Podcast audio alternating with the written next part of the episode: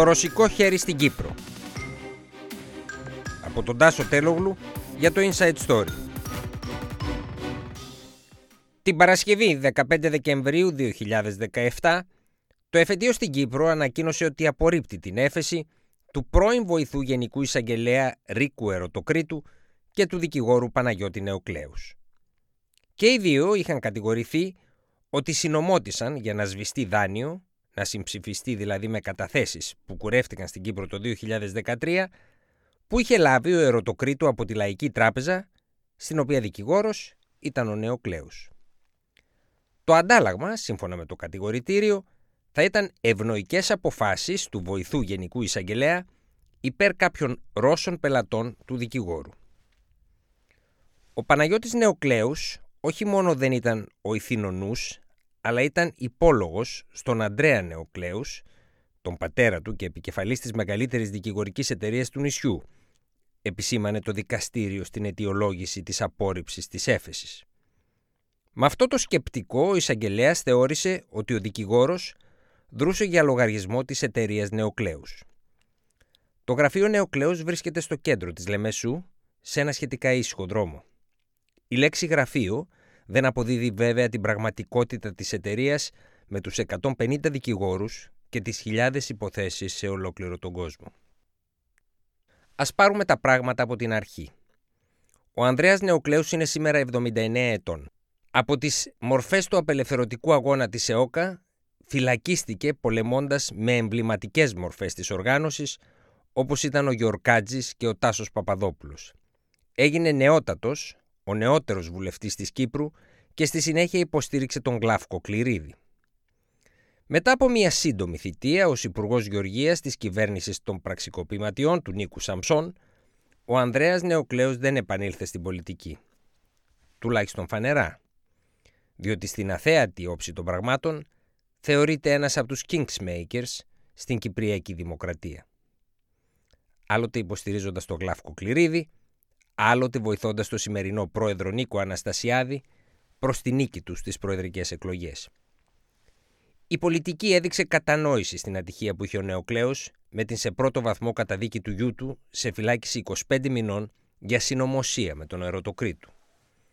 Επειδή ο γιος του είχε μια σοβαρή ασθένεια για την οποία χρειαζόταν ιατρική παρακολούθηση, το Υπουργείο Δικαιοσύνης συμφώνησε να κρατείται στο σπίτι των αγωνιστών της ΕΟΚΑ σε ένα περιβάλλον που μοιάζει λιγότερο με φυλακή.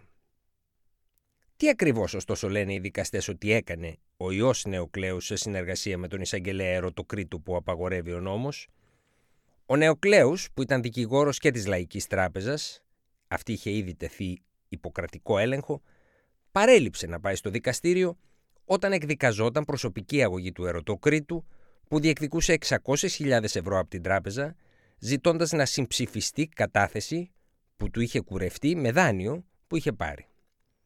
Έτσι, ο τότε βοηθός Γενικού Εισαγγελέα κέρδισε στη διαμάχη του με την τράπεζα και γλίτωσε χάρη σε κρατικό χρήμα το ποσό που διεκδικούσε, υποστηρίζοντας ότι δεν έπρεπε να πληρώσει το δάνειο γιατί έχασε τις καταθέσεις του. Το αντάλλαγμα που σύμφωνα με την κατηγορία ζήτησε ο Νεοκλέος από τον Ερωτοκρίτου ήταν να τον βοηθήσει όταν κατήγγειλε ότι η περιουσία κάποιων πελατών του με επενδύσεις στη Ρωσία είχε υπεξαιρεθεί από άλλους Ρώσους. Το γεγονός αυτό εξάλλου ήταν που οδήγησε τον πατέρα του, Ανδρέα Νεοκλέους, να στραφεί κατά των Ρώσων, παρότι αυτός ήταν που μετά τη δεκαετία του 90 τους είχε φέρει στο νησί. Όταν ο Νεοκλέους κάθεται με φίλους του στην καφετέρια του πύργου Νεοκλέους, του μεγάρου των δικηγορικών του γραφείων, του αρέσει να λέει ότι το νησί γνώρισε τις εισβολές των Φράγκων, των Ενετών, των Τούρκων, των Εγγλέζων και πάλι των Τούρκων, το 1974, των Λιβανέζων και εν τέλει των Ρώσων. Αλλά η πιο διαβρωτική εισβολή είναι εκείνη των Ρώσων. Αυτό έχει παράδοξα, καθώς ο Νεοκλέος πριν το 2013 είχε στραφεί κατά της Ευρωπαϊκής Ένωσης για το κούρεμα που επέβαλε στις καταθέσεις, το οποίο είχε χαρακτηρίσει επίσης εισβολή της Βόρειας Ευρώπης. Δεν είναι όμως στην πραγματικότητα παράδοξο, καθώς οι Ρώσοι έδωσαν από την ίδια εκείνη χρονιά στο Νεοκλέους πολύ σοβαρούς λόγους να τους δει με άλλο μάτι. Ξαφνικά το 2013, σχεδόν αμέσως μετά το κούρεμα των καταθέσεων, οι μέτοχοι δύο εκ των εταιριών που συμβούλευε το γραφείο Νεοκλέους άρχισαν να χάνουν τις μετοχές των εταιριών τους χωρίς να καταλαβαίνουν το γιατί. Ακούτε Inside Podcasts, μια παραγωγή του Inside Story. Το Inside Story δεν έχει διαφημίσεις, στηρίζεται στους συνδρομητές του. Αν δεν είστε ήδη ένας, γίνετε τώρα και χρηματοδοτήστε long reads που εστιάζουν στην έρευνα και την εξήγηση, αναδεικνύοντας ιστορίες που άλλοι αγνοούν και φυσικά και άλλα podcasts. Ειδικά για εσάς που μας ακούτε, δοκιμάστε το Inside Story δωρεάν για ένα μήνα, μπαίνοντας στο insidestory.gr κάθετος subscribe και βάζοντας κουπόνι podcast 18. Η πρώτη αρπαγή του ιδιοκτησιακού καθεστώτος εταιρείας αφορούσε την Spinel Development Limited. Η εταιρεία ήταν γραμμένη στην Κύπρο με τον αριθμό 156245. Πραγματοποιούσε μεγάλες επενδύσεις στη Ρωσική Ομοσπονδία σε υποδομές όπως αεροδρόμια. Από το πιστοποιητικό μετόχων της εταιρείας φαινόταν ότι σε αυτή συμμετείχαν η Torville Investment Ltd, του ιδιοκτήτη της Louis Vuitton Bernard Arnault και μια σειρά πολύ γνωστών εταιριών ακινήτων, καθώς και ο εσωτερικός τραπεζικός όμιλος Lombard Odier Darier Hench και συνέτεροι. Αντί για αυτούς τους μετόχους όμως, το γραφείο Νεοκλέους ανακαλύπτει ξαφνικά ότι ο μοναδικός μέτοχος της εταιρείας εμφανίζεται μια εταιρεία των Βρετανικών Παρθενονήσεων, η Valley Provider Ltd. Στις 13 Σεπτεμβρίου 2013, ο έφορος εταιρεών στην Κύπρο, η κρατική υπηρεσία δηλαδή, που καταχωρεί και ελέγχει αυτό που πουλάει το νησί σε ολόκληρο τον κόσμο, δηλαδή συστάσεις, διευκολύνσεις και χαμηλή φορολογία νομικών προσώπων, ενημερώνει το γραφείο Νεοκλέους ότι έχουν γίνει αλλαγές στη μετοχική σύνθεση της Spinel. Οι αλλαγές στη μετοχική σύνθεση, που έγιναν όταν κάποιοι εμφανίστηκαν και κατέθεσαν πλαστά έγγραφα, καταχωρήθηκαν ως κατεπίγουσες από τον έφορο. Ο Νεοκλέος καταγγέλει την υπόθεση στο τμήμα οικονομικού εγκλήματος της αστυνομίας και στέλνει επιστολή στον έφορο εταιριών, στην οποία μεταξύ άλλων αναφέρει τα εξής.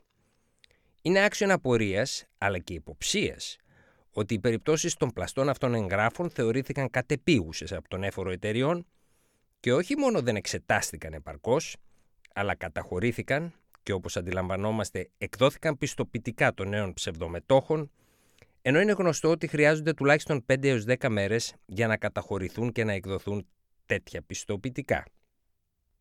Η επιστολή κοινοποιείται στο βοηθό Γενικό Εισαγγελέα, δηλαδή τον Ερωτοκρίτου, τους Υπουργούς Δικαιοσύνης και Εμπορίου, την επικεφαλής της Μονάδας για την Καταπολέμηση του Οικονομικού Εγκλήματος και τον Πρόεδρο της Επιτροπής Θεσμών της Βουλής.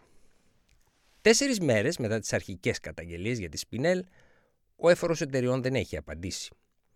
Ωστόσο, εμφανίζεται στον τηλεοπτικό σταθμό Σίγμα, αναφέροντας ότι θα ανατρέψει την κατάσταση που έχουν δημιουργήσει οι υπηρεσίες του, χωρίς να χρειαστεί να προσφύγουν οι θυγόμενοι στα δικαστήρια. Σε αυτή την εκπομπή παραδέχεται ότι κάποιες εταιρείες κλάπηκαν.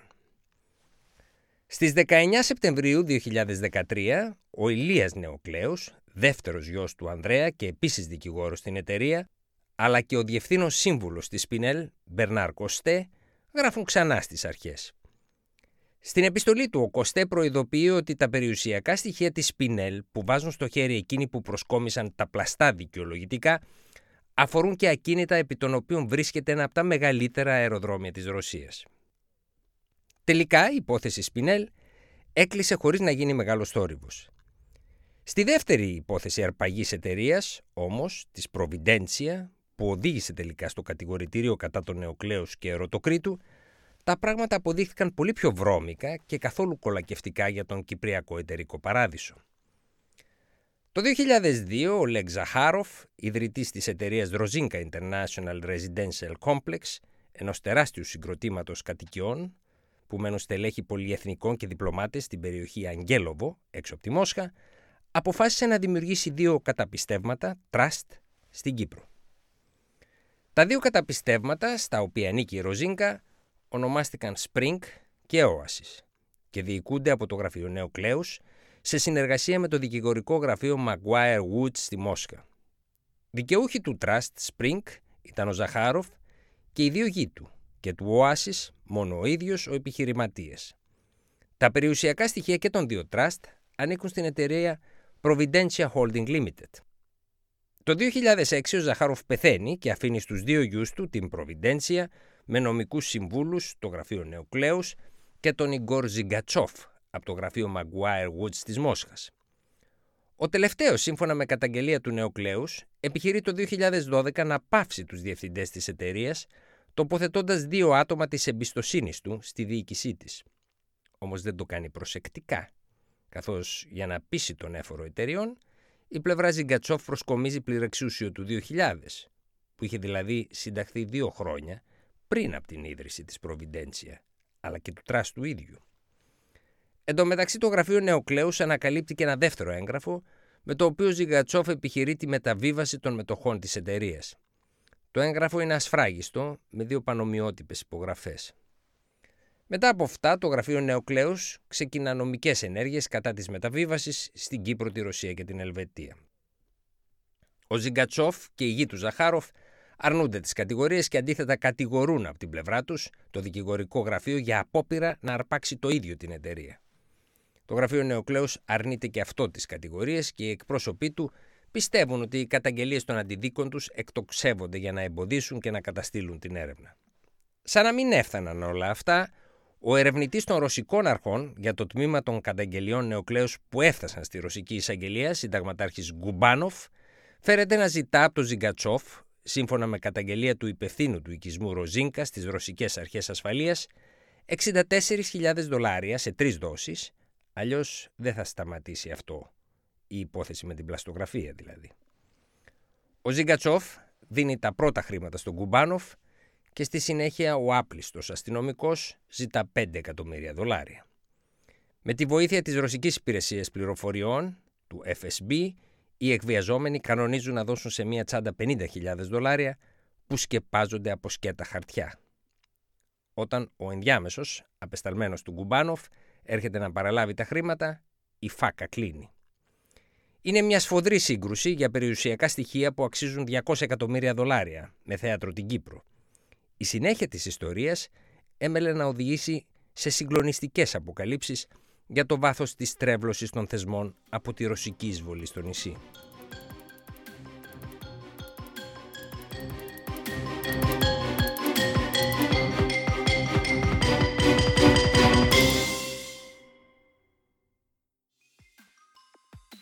Ήταν ένα Inside Podcast, μια παραγωγή του Inside Story.